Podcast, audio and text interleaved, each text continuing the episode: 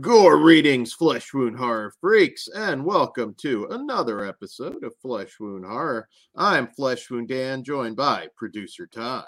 Good evening. So, we're here tonight to discuss the film 13 plus years in the making, the one that shattered all the follow up to what shattered all box office records. Been waiting for it for a long time.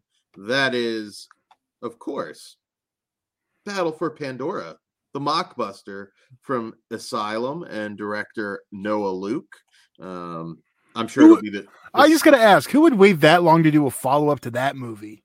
the Asylum is celebrating 25 years. They need to, in 13 years, if this doesn't get an immediate sequel, they need to do their their own. Like they just they just need to build it the same way, same sort of, uh, you know, we're working on it, we're working on it, sort of thing. We have some side projects. Absolutely. Also uh, written by Rolfe Kanefsky, the great Rolfe Kanefsky of the Yes. hazing fame. Um, so, yeah. Uh, so let's get right into this one Battle for Pandora. After a after a help signal from a research vessel makes it back to Earth, the U.S. Space Force sends a rescue ship to Pandora, a moon uh, a moon of Saturn. But when they try and land, they discover Pandora is inhabited by a highly evolved humanoid species.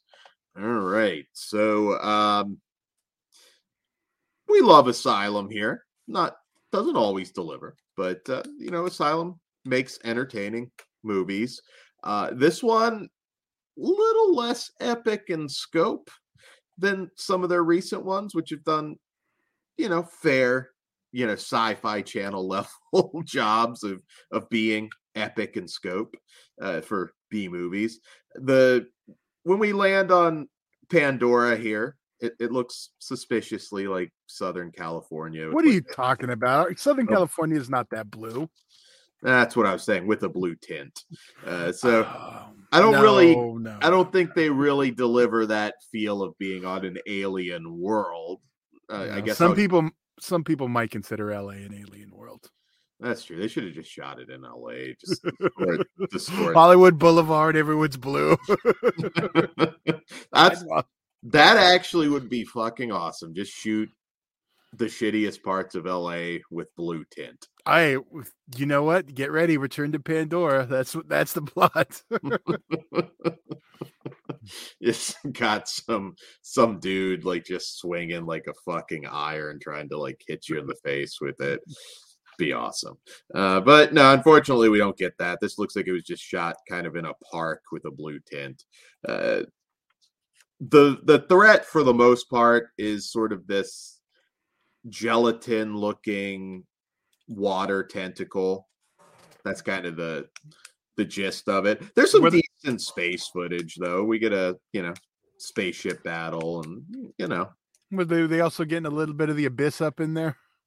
yeah, a little bit of the abyss, a little bit of the abyss. A lot of asylum movies, like you'll have the cash in title, and then sometimes it ends up being a mockbuster of a couple different things. Yeah. Uh, there's also Life. Nobody really went to see Life. I, I liked it. The. Jake Jake Gyllenhaal sci-fi movie. There's some little bits borrowed from that here as well. Um, we get Tom Sizemore, who definitely doesn't slur his words as much as Michael Madsen at that point. So that's the one good thing I'll say about uh, Tom Sizemore in this one as And the captain. and he's definitely not inside of his house with some background stuff put up. I swear there's a, mo- a recent-ish movie somewhere where I think Tom, uh, not Tom Sizemore, but Michael Madsen's playing like a military guy, and his his shirt isn't even like properly like straight. It looks like it wasn't even ironed. You can see his bottle of vodka in the background. pretty much, pretty pretty much. Uh, but usually, any of the names recently in these. Uh, you know, maybe some of the bigger ones a little bit more, but the, the names in these, it's like I swear they just like here's a broom closet, here's a phone, that's going to be your character. Just here's what you say, read it off of this screen. Like very, you know, I'm not saying they don't try, but yeah, it, it very John Carradine 2022 at this point with the the the per the somebody holding up a cue card at this point so they can read their dialogue off. It wasn't exactly what I expected. I expected more of like a, a sci-fi action and less, but we got was a little bit more sci-fi horror. I yeah, was, I was okay with that. I was fine with it. Like I said, I didn't love this one. Obviously, you're not expecting, uh, you know, super high production values with something like this. But as far as Asylum goes, like I think I I thought Planet Dune. I think yeah, I believe it was called Planet Dune. I think that was better than this. Yeah. Uh, it's fine. It, it's you know it, hell, I might. We've said this before about some of Asylum's mockbusters. Sometimes they're better than the actual theatrical film, and I don't know that that'll be the case this time. But you know what? It's not going to take what three hours? Three hours and nine minutes. Yeah, it's not going to take over three hours. It's going to take less than half of that. Plus twenty-two minutes of trailers if you're on time. yeah. Another issue I had. The cast kind of, for the most part, felt out of place. Uh, we have one actress, Plastic Martyr, that is her her name. Uh, I eat pain just for the taste. Like I don't know. It feels like it should be coming from Jesse Ventura, not her. It just doesn't work. Uh, and I don't know. There's not enough. Sometimes a lot of you watch these movies for the yucks, and there's not a lot of yucks in this one. It's it's pretty straightforward, you know. And uh, I didn't hate it. I just I probably won't watch it again. It's like a soon. it's a serviceable B movie. It, it's not anything like you oh shit. It, it's not horrible. Um, but I had a better time than I was expecting. Yeah, I went yeah. really low, and I saw a horrible movie recently. Did you see Top Gunner? Danger Zone. I I haven't watched the second one yet, but okay. I, I plan on. it. I kind of feel like this might be more on par with that. Uh, yeah. So some of the the creature themed stuff has been better lately. I just this one it, it's just not very interesting. It's just like a tentacle made out of water half yeah. the time, and I was like, eh, you know, this isn't really engaging me that much. Uh, but it's fine. It's fine. Uh, if you want to check it out before the new Avatar movie, go for it but three dollar rental. Maybe, yeah. I don't know. Uh, I'm just saying how much it is. or Tubi at some point. It's yeah, on... it will eventually get to Tubi, but they got to make that asylum money first. Yeah, I'd say Tubi. Wait for Tubi. Yeah, I, I'm not even argue with that. Yeah, you're fine.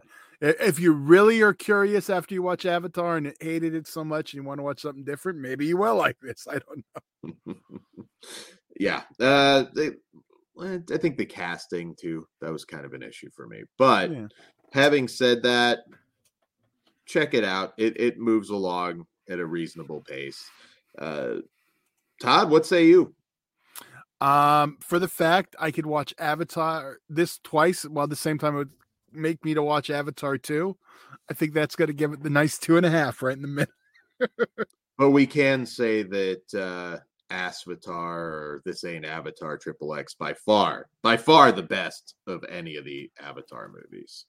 I, I haven't seen the second one yet, so I'm not going to fully commit. But as of now, yes.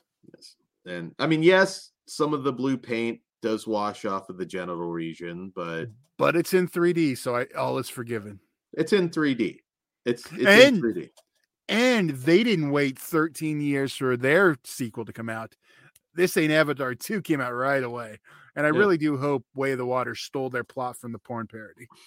Maybe we need some of that like spray that they have in this movie so the the paint doesn't come off of the the dude's junk during the the triple X parodies. I think that's that's something that we need for the future. But uh yeah, guys, on that. Oh, I didn't rate it, did I? Uh no. I, am a two. It's a little yeah, bit below, I get little, little bit below average for I get that. I, am saying that running time and me thinking of that other one because yes, I'm going to go see that one because that's what I do. So I can give you an honest opinion, which is better. Only way I see it is if my niece or nephew speaks up and I they haven't really said a word about it yet. They probably won't. I don't know. Yeah. Like I'm I'm all over the IMAX 3D. I fucking wish I would have known Dolby 3D, but now it's like all full. There's zero competition. So I mean, obviously that's gonna top the box office, but I, I'm really curious. It's gonna make its money worldwide. That's where it's gonna hit its billions. yeah. I don't see it. I don't know. I think it's going to do well, and all the theaters are full up for those first few showings. I haven't checked out of that the first day. Yeah. Um, and those avatars for the first ones for those those things, they were fucking sold out for a few of them. For when Spark- they re-released the first one in IMAX 3D. Yeah, as far as Christmas movies, you don't have a ton of options. So Christmas That- Bloody Christmas. There you go. yeah, hopefully as long as that that stays in theaters for sure. Uh, so all right, guys. On that note, patreon.com slash flesh wound features. It all starts at just a buck, and you get exclusive, uncensored, early content. Uh, and uh, also check out our slash miss tournament, all of our great Christmas content, and get your uh, get your copy of Christmas Cruelty on Blu-ray. Well, there's still maybe a little bit of time left to get it before Christmas. On that note, good night. I can't even fucking remember anything from Avatar to quote, so there you go. All right. Good good night.